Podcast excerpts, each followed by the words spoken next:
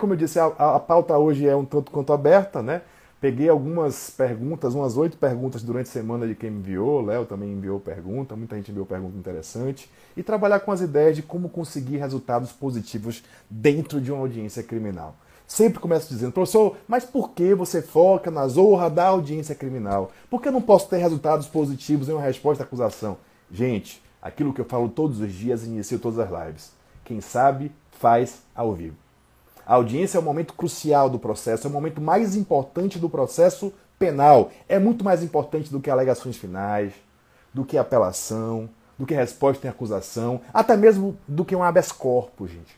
A audiência é o ato do advogado propriamente dito, onde a gente consegue ter resultados positivos, mas também, se não estiver preparado, a gente pode ter resultados negativos. É onde se ganha ou se perde o processo, é onde se separa o joio do trigo, porque quem sabe faz ao vivo. Tem que chegar lá muito preparado para evitar intercorrências, evitar imprevisibilidades e, existindo a intercorrência, saber reagir ante as intercorrências. Então, sempre saliento da importância que tem uma audiência criminal, da responsabilidade mesmo que o advogado deve ter ao sentar perante o juiz, perante um promotor, perante seu cliente, perante as outras partes e se portar com dignidade. E para ser digno, ele tem que ser extremamente técnico. Já conversei com vários juízes, vamos ter lives também com juízes sobre audiência criminal, e eles sempre me dizem que a melhor audiência é aquela que eu tenho um promotor muito bom e um advogado sensacional. Como assim? Advogado bom, promotor bom, juiz quer que as pessoas sejam bons profissionais? Claro, gente. Quanto mais técnico forem os atores do processo, melhor vai ser o resultado desse processo. Pode conversar com qualquer juiz. Porque a partir do momento que eu tenho pessoas imbuídas, interessadas em esmiuçar o processo, a verdade dos fatos muitas vezes surge para o juiz, que decide com muito mais convicção. Então você que está aí do outro lado, advogado, criminalista, futuro advogado ou civilista que já está querendo vir para o âmbito do direito penal, que é o direito mais importante, lembre-se sempre da sua responsabilidade enquanto a sua classe, você representa a Ordem dos Advogados do Brasil e principalmente perante o cliente, perante a família do cliente que depositou em você a confiança de ter uma defesa digna. Portanto, a pauta de hoje é como conseguir resultados positivos em uma audiência criminal. E aí vem sempre a primeira pergunta: o que é um resultado positivo, gente? Porque como é que eu vou conseguir um resultado positivo se eu nem, nem sei que diabo é um resultado positivo? Vou utilizar aqui bem didaticamente, bem simples, bem rápido, aquela didática que eu já uso nas minhas aulas mesmo. Linguagem direta, linguagem formal e exemplo. Eu acho para mim a melhor didática. Eu sempre gostei dessa com, com o aluno. Você explica sem muita elocubração, direto ao ponto, para que o povo entenda e para entender bem, principalmente o direito penal, a gente tem que exemplificar. Então, quem está chegando aí, pauta de hoje é como conseguir resultados positivos, gripe positivos, dentro de uma audiência criminal e, consequentemente, claro, dentro de um processo. Primeira coisa, como eu disse, tem que saber, brincadeiras à parte, é o que seria um resultado positivo, professor, dentro de uma audiência criminal? Resultado positivo é uma absolvição em mesa? É uma prescrição declarada lá pelo juiz na hora da audiência? Ou é sair na mão com outra parte? Colocar alguém em contradição? Gente, aquilo que eu digo. Se você não sabe o caminho que você quer buscar, se você não traça o seu objetivo muito antes da audiência criminal, você nunca vai saber se o resultado foi positivo ou negativo. Você não tem parâmetro. Então a primeira coisa que você tem que fazer, anote isso, é definir a sua estratégia, a sua meta naquele ato, naquela audiência. Concentre-se naquele ato e fale: eu vim aqui fazer o que hoje? Eu vim buscar uma contradição, uma confissão, eu vim minimizar os, dados, os danos, eu vim buscar uma soltura. Aquela clássica frase: se eu não, tenho pra, se eu não sei para onde estou indo, qualquer lugar me serve. Na audiência criminal, isso jamais pode acontecer. Então aquilo que eu digo sempre é, mais, sempre é mais do mesmo, mas é muito importante. Primeiro passo para se ter um resultado positivo em uma audiência criminal é conhecer o processo. Como assim conhecer o processo, professor? Eu conheço, eu estudei, não. É conhecer o processo de verdade. Então, se quiser um passo a passo, ó, o passo um é esmiuçar o processo.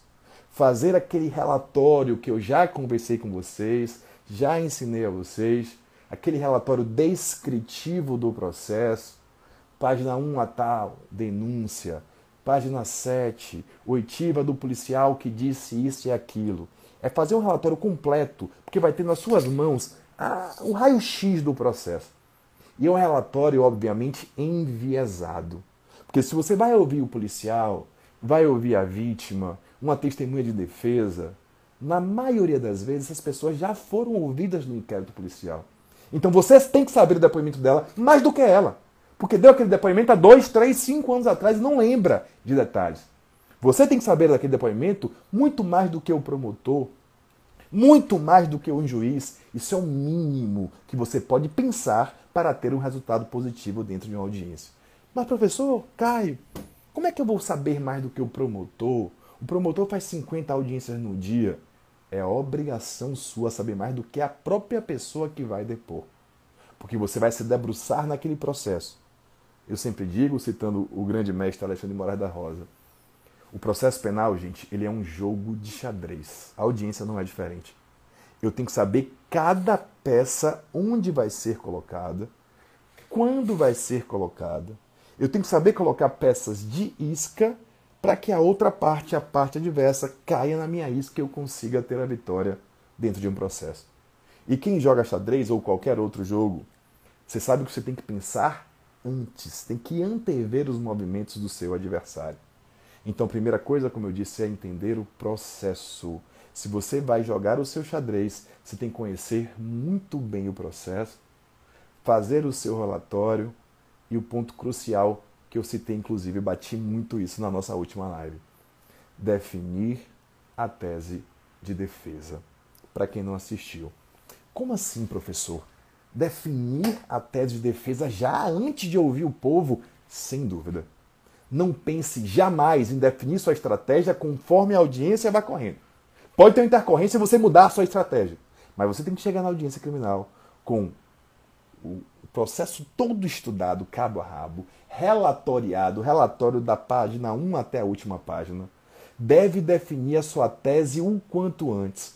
Porque o seu roteiro de perguntas, não vai pensar em fazer audiência sem roteiro de perguntas. Ninguém é gênio para, na hora, imaginar as perguntas na ordem. Pode surgir algo novo, mas a base tem que estar tá na sua mão, até para fugir, não fugir da ordem lógica. E eu só consigo fazer um roteiro de perguntas digno, razoável, se no mínimo eu entendi o processo e defini minha tese de defesa. Como assim, professor? Porque minhas perguntas vão ser enviesadas na direção da minha tese de defesa. Então, o primeiro passo é definir a zorra da desgrama da tese de defesa. Não sente uma audiência criminal sem definir o que é que você quer, sem estabelecer o seu objetivo. Acabei de dizer, se eu não sei para onde eu vou, qualquer lugar tá bom ou tá ruim. No processo penal, quando você começa a inquirir uma testemunha, a vítima, o réu, tem que estar na sua cabeça o seu objetivo com aquela oitiva. Ah, como assim, professor? Me dê exemplo. Calma, vou dar. Mas quando eu falo em definir tese, é por depoimento. O que, que eu posso tirar desse depoimento? Além da tese geral, eu quero, por exemplo, me dê exemplo, eu quero buscar contradições, porque minha ideia é descredibilizar a acusação. Eu vou negar o fato. Então eu tenho que buscar intercorrências, contradições. Se eu escolhi essa tese, a minha forma de pergunta é de um jeito. Eu vou me ater a detalhes que muitas vezes não estão nem no depoimento original. Eu vou fugir um pouco do padrão. Eu não vou direto ao ponto. Por isso, como assim, professor? Então, se eu quero dizer negar uma autoria de um roubo, negar a autoria de um furto, essa é minha tese definida. Aí eu começo a pensar, como é que eu vou chegar lá? Claro que eu não posso dar murro em ponta de faca. Essa tese só pode existir se eu tenho um fundamento plausível se analisando o inquérito policial já consegui ver intercorrências, ou se o réu me disse que ele não fez. Eu tenho que buscar aquilo que está dentro do meu alcance, obviamente, pelo amor de Deus. Quem quer demais, às vezes nada tem. Então eu vou enviesar nesse sentido. Mas não vou virar para a vítima e perguntar assim, ó, foi esse cara aqui que te roubou? Hum, pode até não ser, mas invariavelmente ela vai dizer, foi esse sim, doutor. Porque ela quer ir embora dali.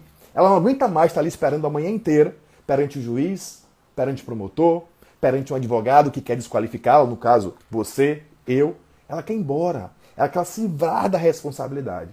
Então, um exemplo. Se você adotou uma tese de defesa que é descredibilizar o testemunho, encontrar intercorrências, contradições, não faça perguntas abertas. Você não tem noção da importância dessa dica. Como assim não faço perguntas abertas? Não vá perguntar o que aconteceu, porque ela já está com a história montada na cabeça, verdade ou falso, e vai vomitar a história. Sua pergunta tem que ser fechada e enviesada. Não pergunte se foi, o que aconteceu no dia tal. Não pergunte se foi fulano que roubou, não. Calma. Você vai começar chamando para você. Aquela historinha que está assistindo live já conhece. Educação. Primeiro, manhã me ensinou. Se apresente. Quem é você? Está me perguntando assim. Meu nome é tal, sou advogado, vim fazer breves perguntas. Isso é muito importante. Educação, empatia. Ou se der, pega até na mão testemunha. A senhora não entender, estou aqui para te ajudar, para te explicar de novo a pergunta. Tem gente que até chora. Obrigado, doutor, muito obrigado você já ganhou. Aí você começa perguntando se foi fulano que roubou? Não.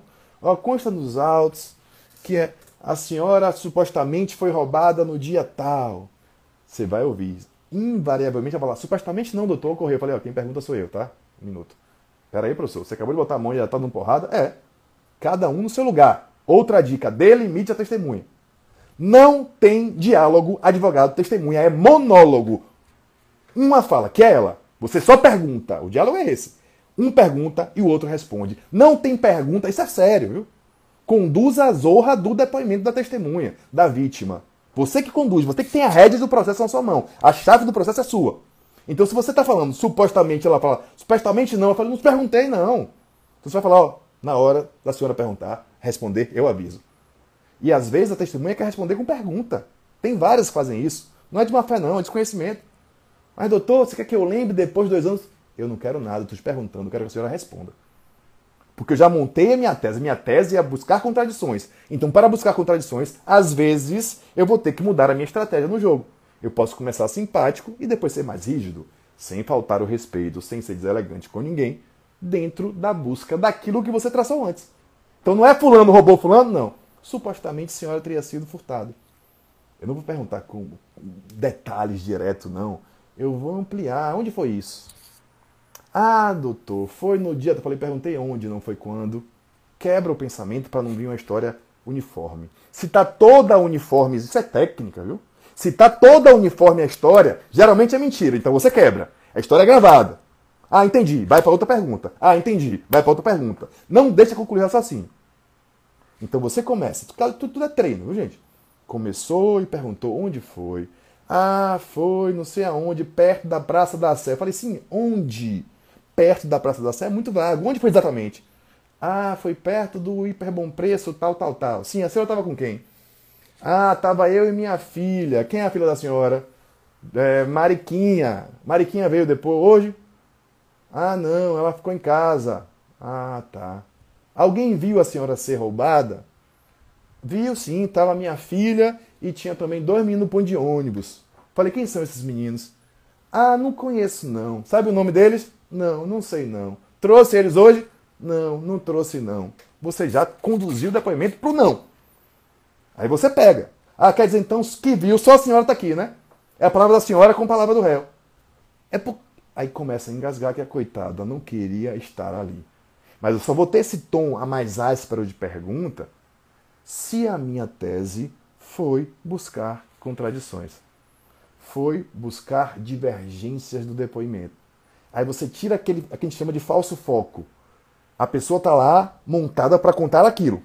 Se vai fugindo, ela perde um, o limiar da história. Aí você vai perguntar como estava vestido, que hora foi, estava com quem, que arma foi. Se a pessoa começa a se bater, você vai para cima. Se a história está muito montadinha, gente, você não conseguiu quebrar, parte para outra. Não precisa dar mais detalhe. Isso é muito importante nessa audiência. Eu falei para vocês que a audiência criminal é um jogo. E como bom jogador, você tem que saber a hora de parar. Estou falando aqui de estratégias para oitiva de testemunha quando a tese. Eu dei um exemplo, tá? Quando a tese, por exemplo, é uma contradição. Eu posso ganhar a confiança da testemunha e nos der detalhes, porque eu li o depoimento dela todo. Se ela fugiu uma vírgula, porque é normal, as falsas memórias, nossa memória engana, gente. Eu não sei o que eu almocei, almocei hoje, ontem, o que, é que eu fiz. Imagina uma pessoa que foi vítima de um crime há cinco anos, dois anos, seis meses. Ela sabe a ideia geral, mas não sabe detalhes. E isso pode ser interessante para a defesa do seu cliente. Então, como eu disse, a parte mais importante é definir a tese. Seja corajoso ao definir a tese, mas a coragem ela vem de conhecimento, não é maluquice. Estude o processo, veja os depoimentos do inquérito e pense: o que é que eu posso fazer? Se está tudo bonitinho, uma hipótese pode ser a confissão. Sempre digo isso aqui, e muito advogado esquece o valor que tem uma confissão. Professor, que valor é esse, gente? Primeiro, um valor simbólico que todo mundo esquece. Quando o cabra confessa, se arrepende, naturalmente a caneta já fica mais leve do juiz. Não entendi, professor. A gente sabe, ou devia saber, que a dosimetria no Brasil tem um quê de subjetividade. Quando o juiz vai definir uma pena, ele tem uma margem um tanto quanto discricionária para apenar de maneira mais pesada ou mais leve. E não tenha dúvidas, isso eu confirmo estatisticamente. Quando o indivíduo confessa, ele quebra, quebra aquela, aquela questão que a audiência tem do juiz querendo, no afã de dar uma resposta social. Então tem um dano indireto, que é a sensibilização. O próprio promotor já não vai mais pesado. Então, aquela confissão emotiva, emocional, de arrependimento que não vai fazer mais.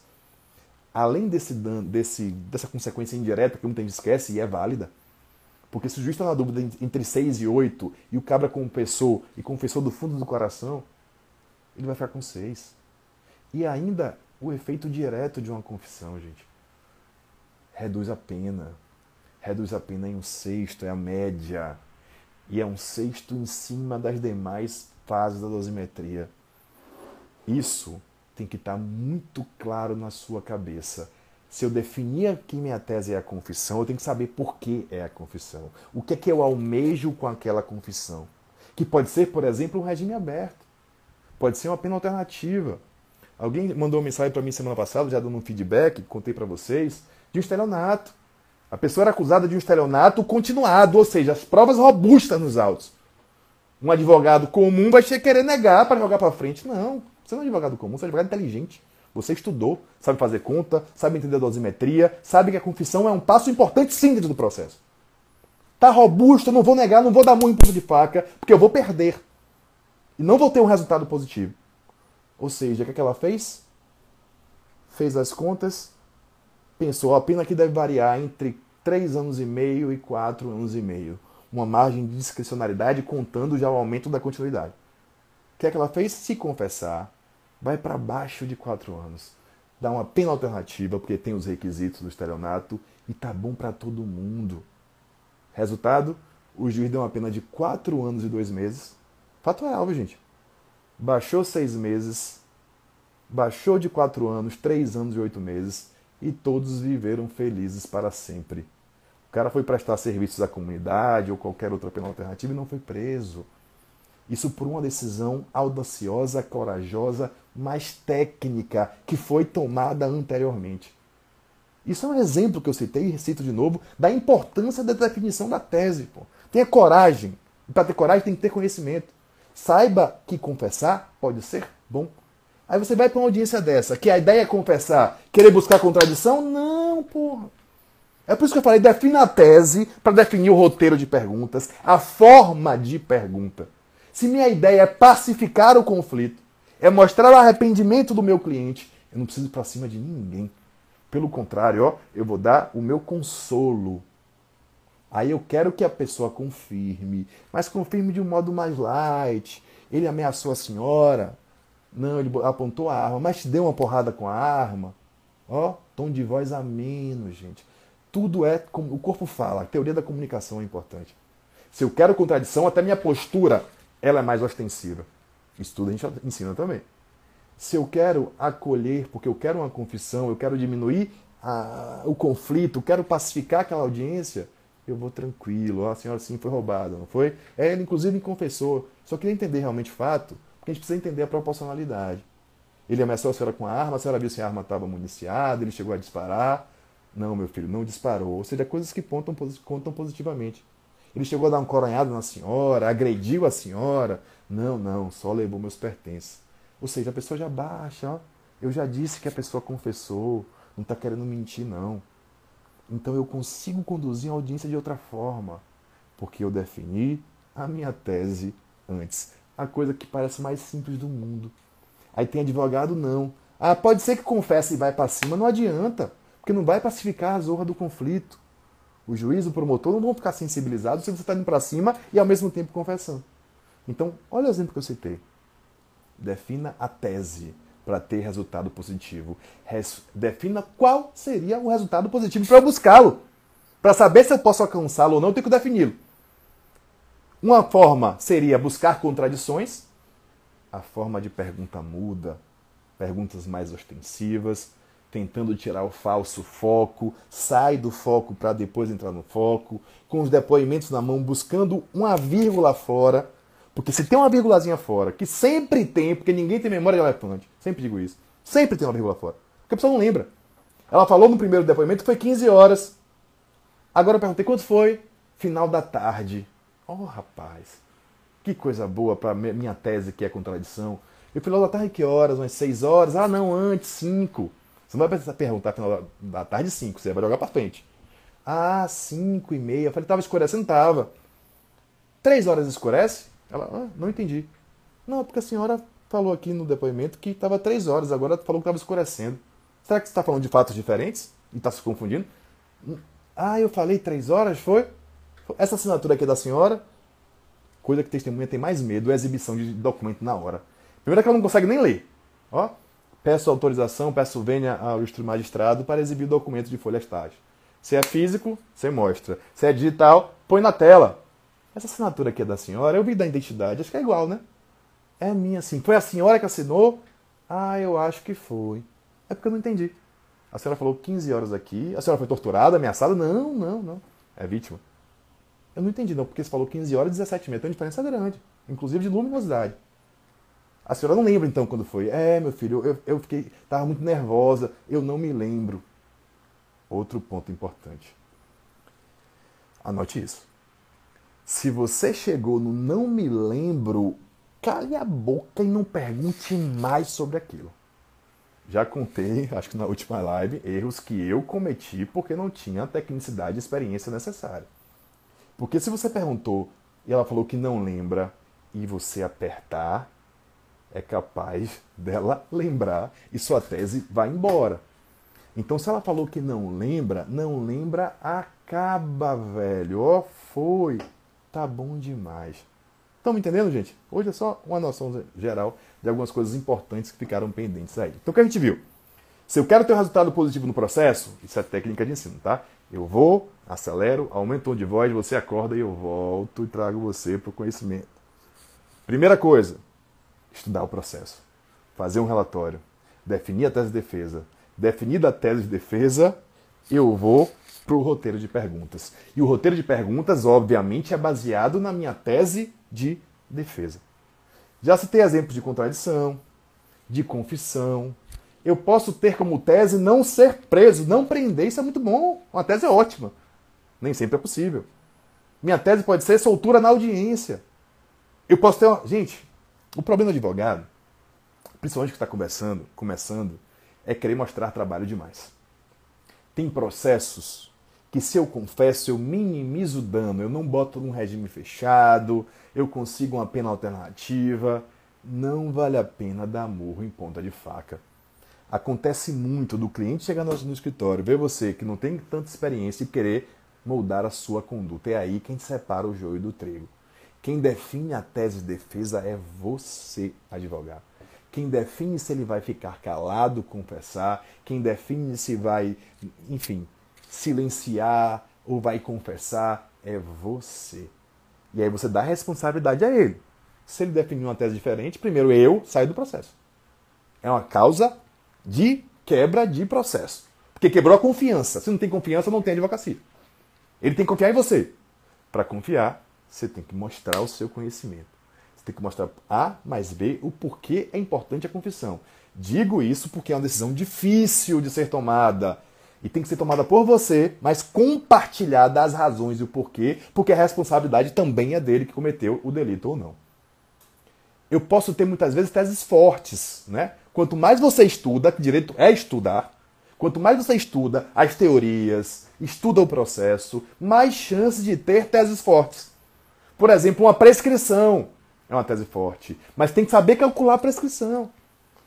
Porque minha tese pode ser, na audiência, meu objetivo positivo é adiar a audiência. A gente vai ensinar também. Como assim? Eu posso ter por objetivo apenas adiar aquela audiência. Né? Porque minha, meu processo está perto da prescrição. Se está perto da prescrição, a minha tese pode ser exclusivamente adiar a audiência. Lidar com os problemas do judiciário, a morosidade, a burocracia, se o cara não foi intimado pessoalmente e eu tenho interesse em, em atrasar, não vou levar ninguém, não. A obrigação não é minha. Se eu constei lá, ó, que a intimação é pessoal, a citação, enfim. Se meu interesse é atrasar, se meu interesse é adiantar o processo, eu pego a pessoa, boto no pescoço e trago.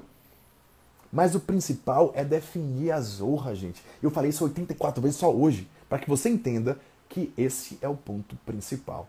Nem sempre eu vou ter uma tese forte de absolvição. Às vezes eu tenho, porque eu estudei. Pode ser uma prescrição, pode ser. Gente, entender o processo. Um exemplo que eu trabalhei, acho que na, no segundo módulo que eu gravei para o curso. Exemplo real, tá? Eu fui advogado, tem alguns anos, de um, um crime de trânsito. Um crime de homicídio culposo e um crime de lesão corporal culposa no trânsito. Acho que esse exemplo não contei ainda. Olha que interessante. Eu estudei o processo, um senhor de idade era acusado de ter praticado um crime de homicídio culposo no trânsito e um crime de lesão corporal culposa no trânsito. Se chocou com a motocicleta, o motorista sofreu lesão corporal e o carona faleceu. Ponto. Infelizmente acontece. Crimes culposos, concursos de crimes, etc, etc, etc. Só que quando eu li o processo, eu percebi que uma tese. Eu estudei o processo e agora defini as teses. Uma tese plausível era culpa exclusiva da vítima. Era uma tese. Eu vi que era viável pelos depoimentos. Tinha gente que atestou que o indivíduo vinha em alta velocidade. Quem estava dirigindo o veículo era um senhor de idade, subindo uma ladeira. Tinha um caminhão mal estacionado que tirava a sua visão. Então, uma tese era culpa exclusiva da vítima. Uma tese boa, uma tese forte. Mas eu tinha que definir ela para ir para as perguntas. A outra tese é porque eu estudei o processo.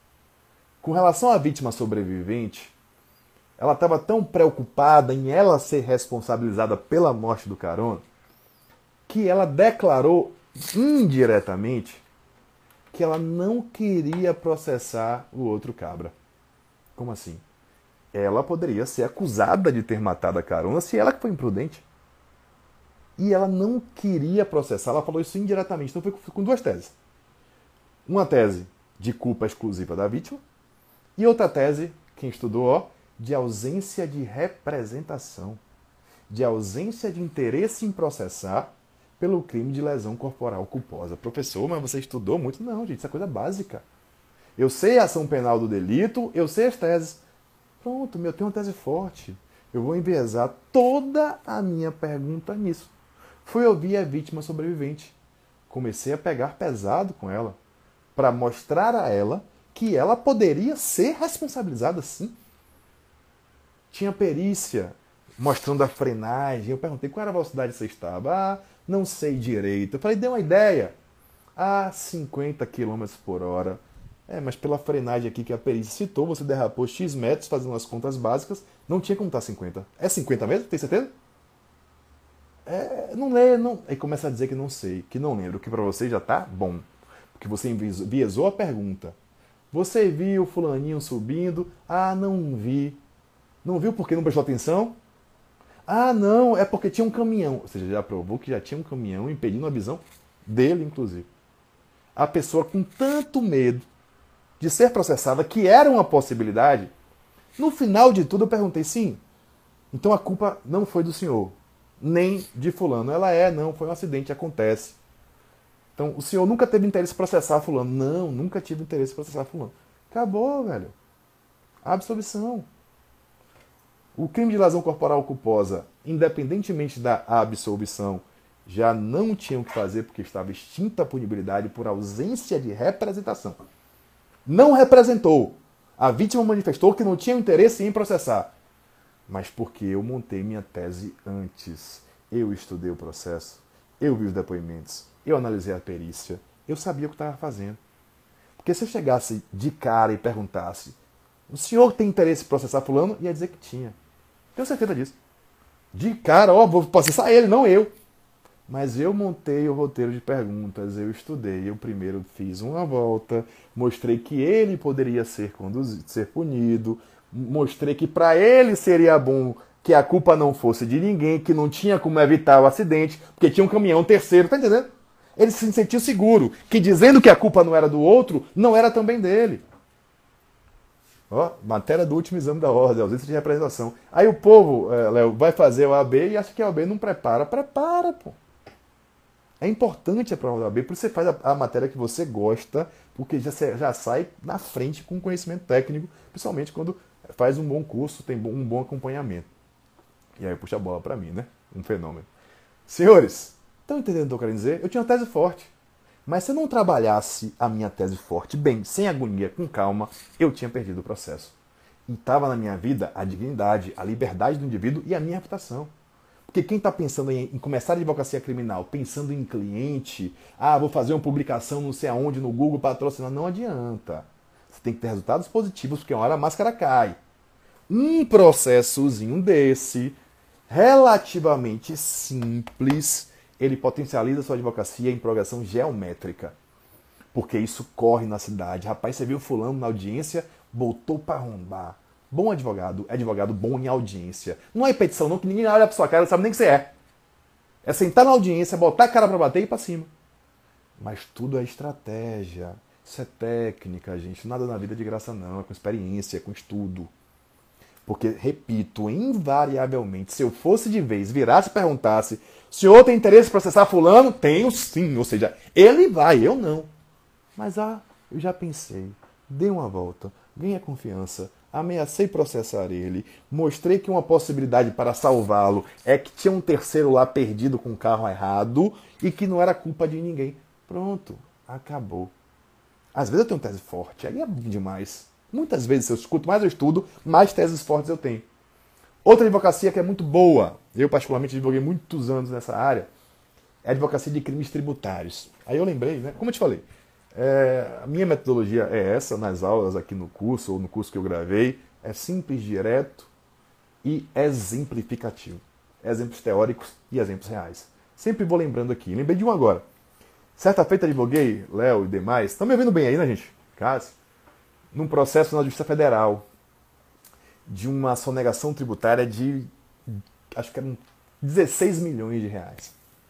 16 milhões de reais, fraude tributária, enfim, de uma empresa muito grande, do ramo de, de locação de vídeos, DVDs. Massa, Léo, olha essa história.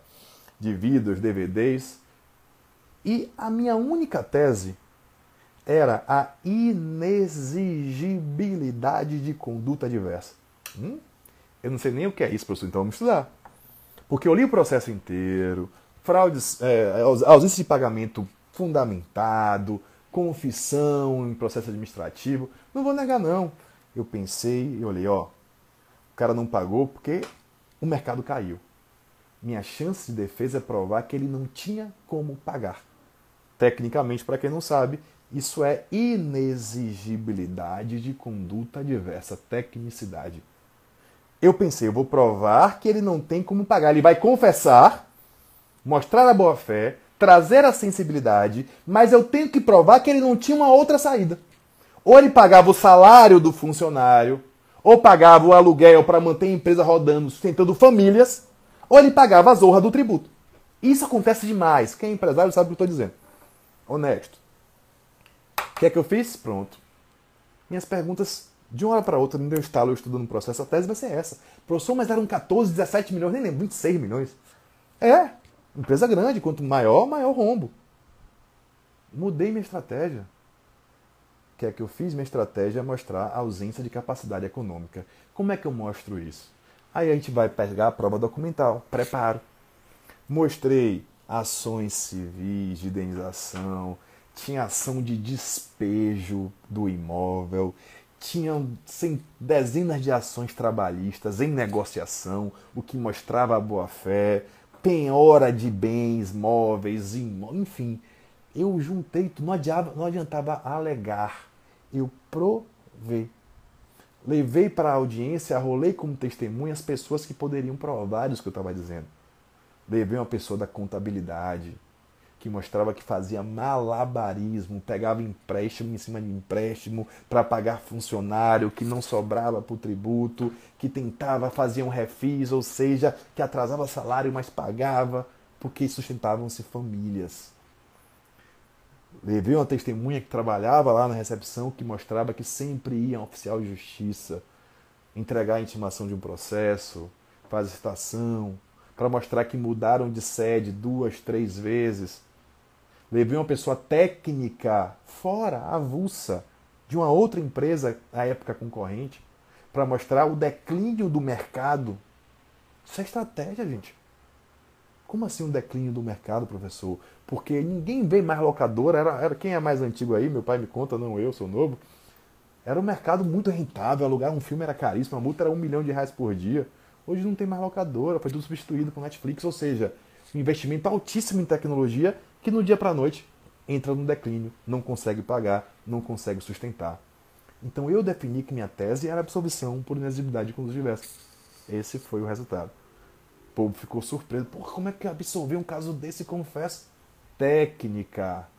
Definição de tese. Lembrei outro exemplo. Posso ficar o dia todo contando exemplos, porque são todos reais. Esse foi o exemplo de uma, de uma, de uma aluna que está no curso já, que a gente vai colocar na comunidade. Daqui a pouco eu explico isso que a gente vai debater os casos. Ela já mandou um caso essa semana que foi interessante. Um caso envolvendo um crime sexual, o que é pesado por excelência, não sei se está me ouvindo aí, mas não vou identificar não. E era um caso consensual. Uma menina de 13 anos, com um rapaz maior de idade, não, sei, não lembro exatamente a idade dele, e a gente sabe que praticado sexual com menor de 14 anos é crime de estupro de vulnerável, ponto final. Ela afirma que praticou, a mãe dela, pai dela foi ouvido, disse que, deve, que eles namoravam, que havia o consentimento de todo mundo, ela inclusive nutre um carinho por ele, não entrou no mérito, não estou no mérito, eu não sou juiz, eu sou advogado, se eu aceito uma causa, eu não posso julgar. Eu posso não aceitar, mas se eu aceitei, não posso julgar. Ou seja, uma relação consensual, mas que formalmente é crime de estupro de vulnerável, crime gravíssimo, 8 a 15 anos, é de ondo.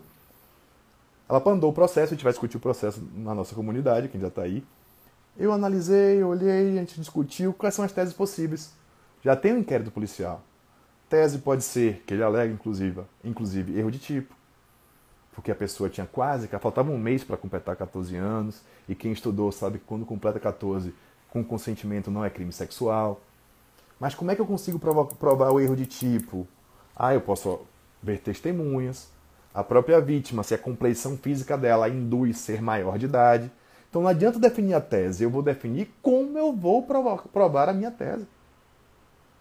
Ou outra tese, que aí tem, tinha que conversar com, com o cidadão ainda para saber a realidade, é a negativa da ciência ou a negativa do ato antes dos 14 anos. São teses possíveis, que são teses introdutórias, eu tenho que conversar com os interessados ainda para saber se são teses plausíveis e reais. Ou seja, um processo grave. Ou eu tinha ainda uma terceira via, que é pegar a jurisprudência que saiu essa semana do STJ, quem é atualizado sai na frente, que disse que a relação consensual, conforme o caso, pode não ser criminalizada, em oposição à tese que vem aí há muito tempo. Ou seja, processo grave, mas a partir do momento que você aceita defender, você tem, você tem que se despir de julgamento. É ser técnico. E saber o que você pode alegar não pode alegar para não dar murro em ponta de faca e não ser leviano. Quem supostamente cometeu o crime foi seu cliente, não você. Você apenas fala em nome dele. Deu para sacar? Então, primeira coisa é definir a tese, sim. Seja ela qual for. Pode ser uma tese forte, como eu falei de ausência de representação. Citei o caso na, na live anterior, bem interessante também, que foi o caso do, do síndico, lembra? Quatro indivíduos que não assistiu, quatro indivíduos mandaram uma carta para o síndico ofendendo o síndico. Ele pegou, pá, entrou com a queixa-crime contra três.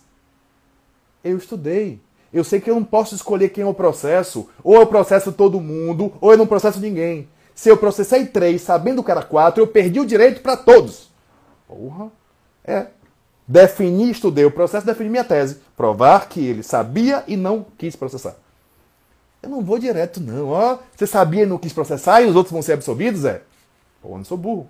Prepara o terreno, ganha confiança, conversei. Ah, o senhor foi ofendido na honra? Fui ofendido. Quantos anos o senhor é síndico? Há mais de 20 anos. Já passou por isso antes? Nunca passei por isso. Já duvidaram da sua idoneidade, da sua honestidade? Jamais, meu filho. Coisa que eu mais prezo na minha vida é por minha honestidade, por botar cabe a cabeça. Eu falei, imagino, imagino. Não deve ter sido fácil para o senhor. Esses três indivíduos aqui mandaram a carta, não foi? Foi. Agora está assinada pelo quarto. O senhor não quis também processar o quarto, não? Estava suficiente para o senhor? Ele é, tá, esses três estavam suficientes. O quarto eu não quis, não. Porque eu já sabia que o quarto era filho de um amigo, que ele tinha feito as pazes e não quis processar. Ponto! Quando ele falou que sabia e não queria, eu dei boa noite. Porque para mim acabou, eu atingi o meu objetivo. Tá entendendo a importância? Vou trazer um emaranhado de casos aqui que eu vou lembrando. E às vezes a tese, gente, é minimizar dano. Lembro bem de um júri que eu fiz, pô, parece que eu tenho dois milhões de advocacia, né? Haja caso, a memória tá boa, pelo menos. Um júri que eu fiz, bem bacana, até alguns alunos do curso que estão no curso assistiram esse júri tem alguns anos, que foi uma acusação de homicídio. Olha que coisa interessante, juridicamente falando, claro, que acusação de homicídio nunca é interessante. O fato foi na frente do fórum, a dois metros do fórum. Dois indivíduos discutiram e a acusação é que um deu um tiro em outro a queima-roupa. Ponto. Fato real. Vieram conversar comigo, me explicaram a situação e disseram que esse indivíduo que tomou um tiro era problemático na região, tinha ameaçado a família, já tinha batido em fulano, entrado com a arma na casa de Cicrando, tinha ameaçado a esposa de um deles. Foi a história que eles me contaram, me pareceu real, inclusive. Mas eu não tinha condições de negar, estava tudo muito bem provado, testemunhas, ele inclusive confessaram. Eu estudei, estudei, estudei e cheguei a uma tese plausível. Minha tese foi desistência voluntária. Quem estudou lembra o que é. Na desistência voluntária, eu saio da tentativa de homicídio e respondo por lesão corporal, no caso. A pena despenca. Nesse caso, inclusive, estava prescrita a pena da lesão corporal. Então minha tese era forte, boa como a zorra. E era real. Sabe por quê? Porque eu estudei com o professor Caio, Google Fenômeno, e aprendi que na desistência voluntária eu não quero mais, eu mudo de dolo. Na tentativa de homicídio, eu quero, mas eu não consigo. Eu tentei matar e não consegui, acertei, errei o tiro, mas ele não morreu. Na desistência voluntária do artigo 15, que foi a minha tese, Maurício e demais, Mudou. Na desistência voluntária eu posso, só que eu não quero mais, eu mudei de dolo e por razões de política criminal se quebra a tentativa e vai para lesão corporal. Interessante a tese. Sabe por quê? Porque o cara atirou a queima-roupa, o outro caiu, acordado, mas alvejado. Ele poderia ter dado mais tiros e não deu. O indivíduo se reuniu com o advogado que fez a defesa do inquérito, não pensou nisso porque não estudou o processo, pô. Porque isso era para ter definido antes, para nem por júri.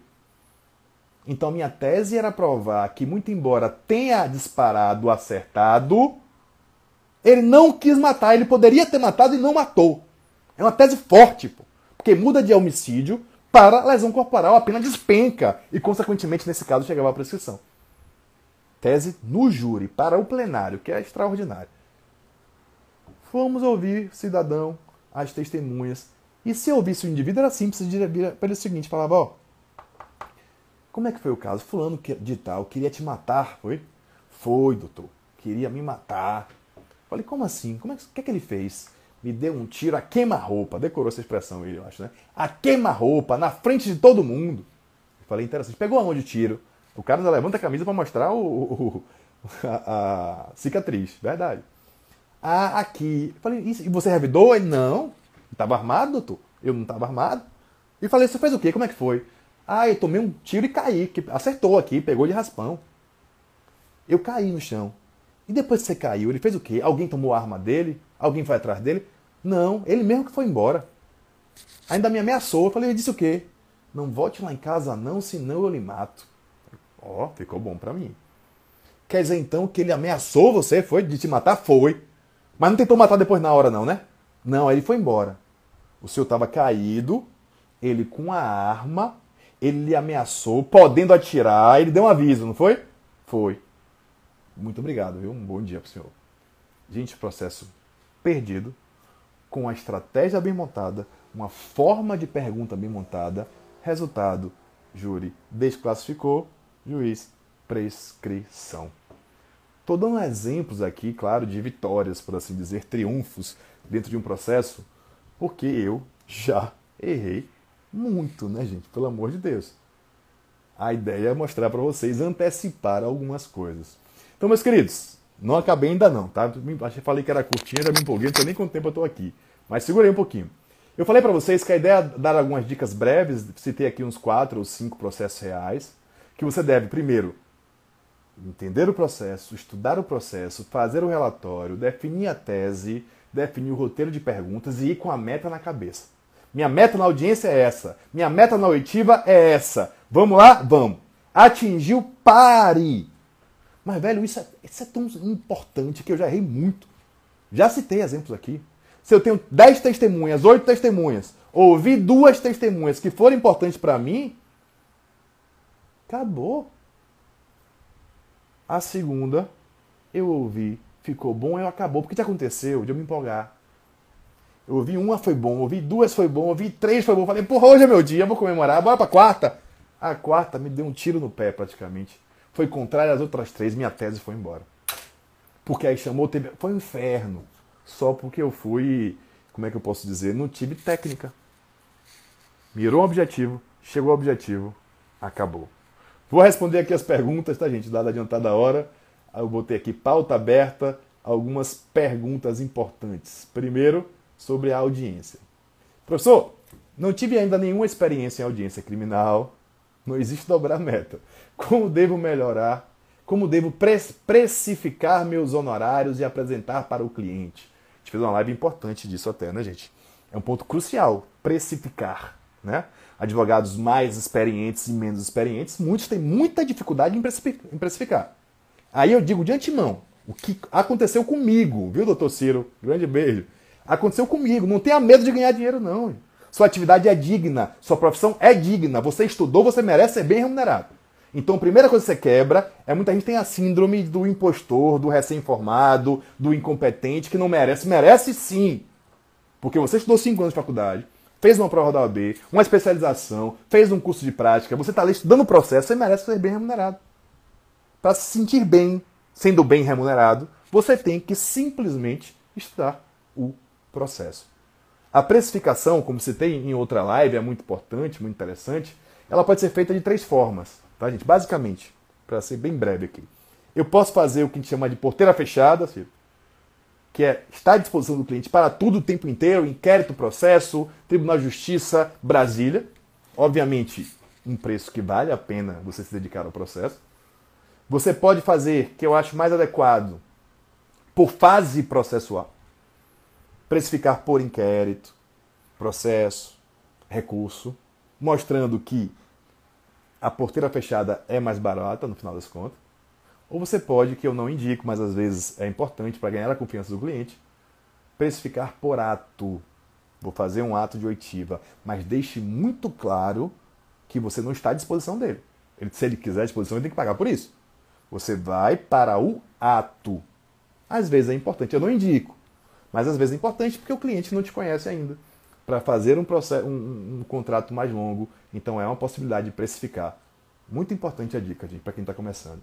Não tenha vergonha de cobrar, porque é o seu suor, é o seu labor, é o seu trabalho. Você estuda para isso. Tranquilo? Mas, obviamente, faça um trabalho digno que corresponda ao valor que você está cobrando. Se não tem nenhuma base, ó, a OAB te ajuda, ó, pega pelo menos a tabela da OAB. Que aí você, se a pessoa achou cara ou barata, você vai mostrar que existe um, uma tabela da OAB. Isso, muitos clientes sondam, boa pergunta, Alex. Sondam e fecham com outro mais acessível. Como agir estaticamente para fechamento? A gente fez uma live disso importante também, ó. Eu sempre digo de fechar o círculo de confiança. Claro que o preço é importante, mas para algumas coisas na vida, o preço é o que menos importa. Não tenha nenhum receio disso. Se eu for comprar um livro, o mesmo livro, na livraria A, B ou C, eu vou fazer análise de preço e vou escolher o mais barato, porque é o mesmo produto. Serviço é diferente. Um médico, por exemplo, a advocacia criminal ou qualquer outra advocacia é um serviço sui generis. É um serviço de confiança, então ganha a confiança do seu cliente. Claro que vai ter gente que vai sondar, mas não vai fechar pelo menor preço, via de regra, não. Vai fechar por quem deu mais segurança. Digo por experiência de vida. Claro que se for uma diferença absurda, tudo bem, mas dentro da margem do mercado, do cliente, da capacidade econômica, dê segurança. Ó. Lembra que eu falei? Feche o círculo de confiança. Na hora de ouvir o indivíduo, tenha empatia, se coloque no lado dele, não julgue-o. Atenda-o num local de confiança onde só você e ele podem ouvir. Ele não sabe que você é obrigado, mas você diz: Ó, oh, eu estou aqui um dever. Não sou ético, não sou moral, mas jurídico de guardar segredo de tudo que foi dito aqui. Cria um ambiente de segurança. Explica ele o procedimento, velho. Ó, vai de A a Z. Você só vai poder cobrar bem se você mostrar tecnicidade. Se ele chegou até você, não foi do nada, te achou na rua e falou: você é advogado? Não. Geralmente não. Tem alguma referência? Reforce a referência. Mostre, ó, a persecução penal técnico. Começa assim, começa assado, tem um recurso, resposta. Então mostre confiança, tecnicidade. Ainda em relação a preço, Perguntaram aqui também, abreviando a pergunta, tá? Doutor, posso receber depois da audiência? Só se você não quiser receber, né, gente? Obviamente que o valor tem que ser pago antes do ato. Isso é óbvio. E não queira receber o valor na hora. Porque o cara vai inventar uma desculpa ou não vai ter na hora e você vai ficar perdido. Se você se comprometeu a receber na hora e ele não pagou, eu dou uma dica: faça o ato porque senão vai ficar feio para você. Então, antecipe. Receba antes. Ah, não posso pagar. Tudo bem, gente. Tenha o um contato da Defensoria Pública. Encaminhe o indivíduo que vai ser um serviço bem prestado. Mas você não é defensor público, pô. O defensor público é pago pelo Estado para isso. E digo mais: se não valer a pena financeiramente, não faça. Sua profissão é nobre. Sua profissão exige trabalho. E para ter um bom trabalho, eu tenho que me dedicar. E a advocacia criminal é especial. Eu não vou chegar na audiência, eu tenho que saber tudo do processo. Eu sempre digo, advocacia artesanal, advocacia de milagre mesmo. E para fazer milagre, meu querido, tem que rezar muito, tem que estudar muito o processo. Maravilha? Vamos lá. A maioria de preço, né? A galera é bom, a galera querendo ganhar dinheiro, está estudando para isso mesmo. Como contraditar testemunhas? Pergunta comum. Qual é o momento? Ó, gente, o CPP não fala muito disso, mas a gente pega o CPP, CPC emprestado. A contradita é um ato importante, tá? E como é que eu vou contraditar? Geralmente, ó, após a qualificação, pede dois autos. Como assim dois autos, professor? Pela ordem, excelência. Gostaria de contraditar a testemunha. Como é que eu provo alguma coisa? Ó, gente, coisa que ninguém sabe. Uma, essa, essa todo mundo sabe. Rede social ajuda. Se as pessoas se seguem, tem foto junto, tava na festa, viajou junto. O povo não vai apagar as fotos, não. Você vai mostrar que existia uma proximidade. Uma ótima ideia de contraditar é provar com fotos de rede social. Não sei se vocês sabem, isso é importante, eu fiz duas vezes só. Você pode contraditar a testemunha com outras testemunhas. Provar a contradita testemunha extranumerária, nem entra no número. Mas já digo antes que no processo penal isso não tem tanta força. Porque o juiz vai ouvir como informante via de regra e, querendo ou não, você só minimiza um pouquinho a validade do depoimento. Mas contradita tem um momento adequado, a forma adequada e você tem que provar. Não adianta ficar da boca para fora. Né? Quem alega tem que provar. Beleza? Galerinha, estou meio perdido no tempo aqui, não sei se está chegando perto do meu horário. O Instagram hoje deu um bug, mas estamos conseguindo aí levar até o final. Tem algumas perguntinhas sobre o curso, né? Para quem não, não viu, nós temos o, o, link aí na bio, a gente fez uma live bem bacana. Foi muito legal, fiquei muito feliz no momento de, de, de, de compartilhar conhecimento, história de vida, recebi vários feedbacks, muita gente se identificando com a história. Ou seja, pessoas que estão aí também na luta, querendo vencer, sabe que não é fácil, mas não pode desistir. E algumas perguntas sobre os cursos, né? O pessoal da produção me criticou, entre aspas, muito. Você não falou dos bônus, não falou do, do seu produto, você só ficou dando aula, só ficou dando aula, porque para em uma hora aqui, galera. Gente, a ideia era, obviamente, ensinar vocês algumas coisas, Mas só os pontos interessantes sobre. sobre isso vai ficar gravada também, fique tranquilo. Só para ficar bem fixo do curso que a gente está oferecendo, da, é realmente uma oportunidade. Né? É o primeiro curso que a gente está se debruçando de forma online para abarcar um número de pessoas razoável. Não queremos turmas robustas, temos vagas limitadas. A gente fez uma live de lançamento e só vamos conseguir realmente oferecer o produto até terça-feira, tá, gente? Recebi várias mensagens, inclusive Gabi foi uma delas, é, com relação ao prazo, se é estendido. Não, a gente realmente tem uma, um planejamento para não ampliar demais. O prazo ele vai ser realmente improrrogável até amanhã, terça-feira, para adquirir. Ah, é? Não derruba, não derruba o que? Ele bloqueou meu conteúdo. Entrei 10 vezes, o povo nem chegou.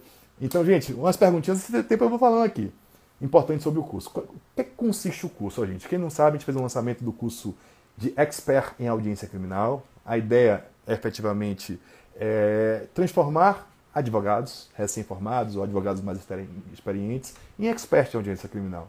Porque a partir do momento que você é um especialista na audiência criminal, a chance de você ter êxito nos processos é muito maior. É possibilitar de fato uma transformação. Você entender a audiência como um ato eminentemente técnico e saber tudo sobre a audiência. Controlar a audiência da forma de se vestir, a hora de chegar, a forma de conduzir o depoimento, de falar com as testemunhas, tudo é importante. Então temos módulos do antes da audiência, da orientação do cliente, da conversa com as testemunhas, do pré-audiência, do durante, do depois. Tem módulos específicos, que é muito importante também, procedimentos diferentes. Juizado especial criminal, módulo bacana. Porque o advogado, quando começa, gente, ele vai para o juizado especial criminal. Vai ser um vizinho que começa, vai ter não sei quemzinho que faz aquilo. E tem que ter tecnicidade, mesmo em juizados com causas mais complexas. E não é simples. Tem que saber os procedimentos de transação, etc, etc. A gente vai fazer no Telegram também, Nailson. Pode ficar tranquilão. Estamos organizando ainda aí. Então tem modos, tem bônus materiais, isso é muito importante também, que antecipa muito, muito, muito, muitos anos de prática. Vai ter modelo de procuração, modelo de contradita de testemunhas, de alegações finais por forma de memoriais, é, modelo de citação oral, modelo de relatório. A gente vai ter aulas práticas, tá, gente? Isso é importante também pegar processos reais e fazer juntos os relatórios.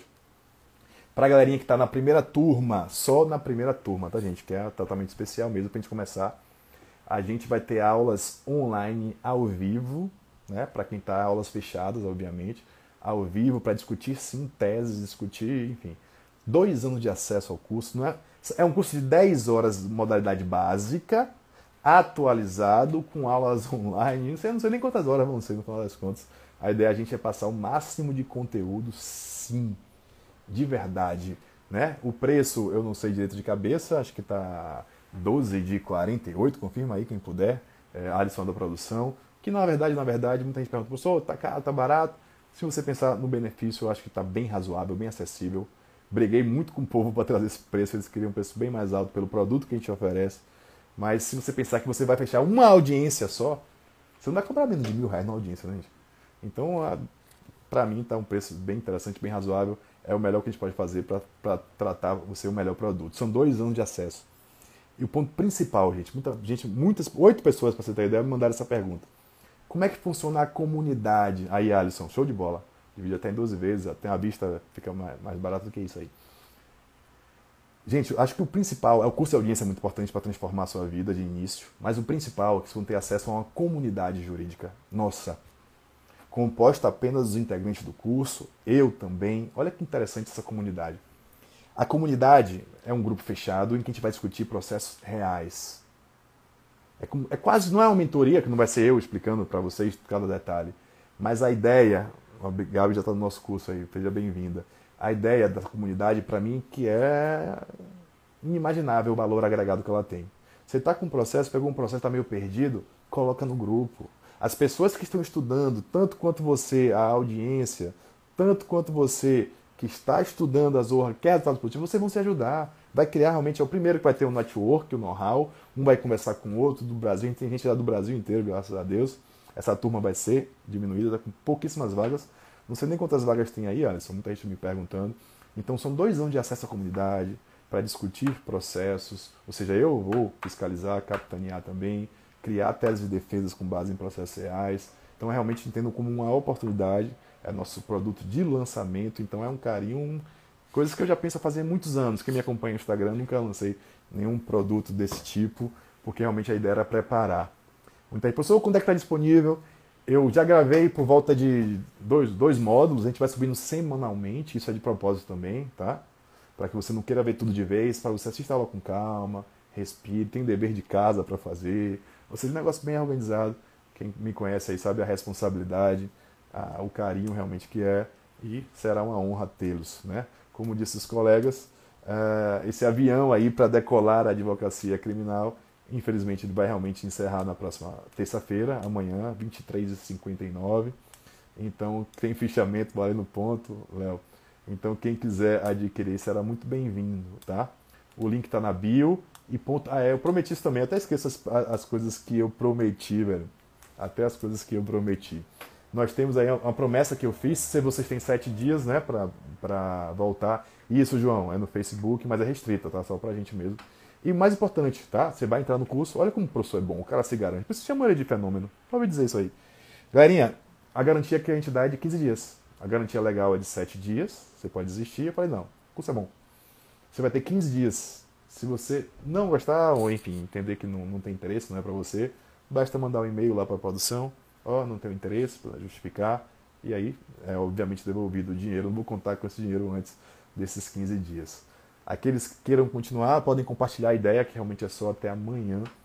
Vocês são muito bem-vindos na nossa família, na nossa família de audiência criminal.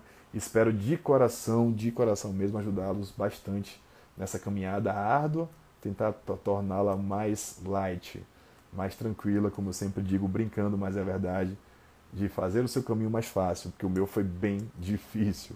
Né? Depois de 14 anos dando porrada, me sinto preparado. Só depois de 14 anos me sinto preparado para ajudá-los.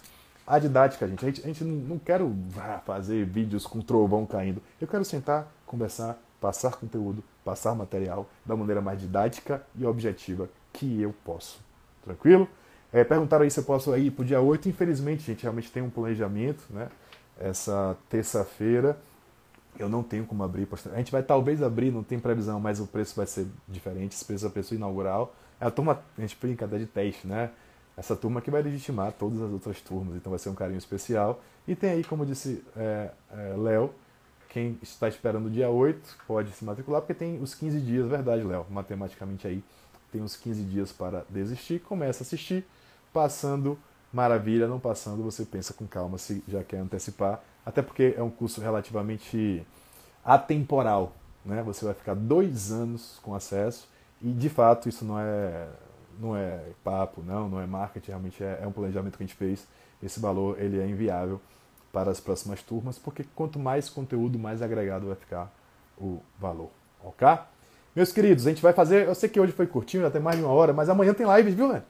Amanhã tem live, a live bem importante. A gente vai estar conversando independente do curso, tá, gente? Várias vezes ainda. Tomei gosto de fazer live, eu tinha ainda meio receio, ficava meio perdido. Hoje já parece, em, parece que eu estou em casa. E estou em casa.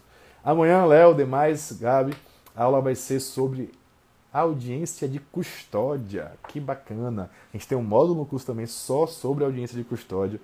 Então vai ser bacana. Não sei ainda se eu vou sozinho ou se eu consigo um convidado. Estou tentando um convidado também que atua na área, para que vocês ouçam outras opiniões. E a audiência de custódia também, é, para quem está começando, é mina de ouro.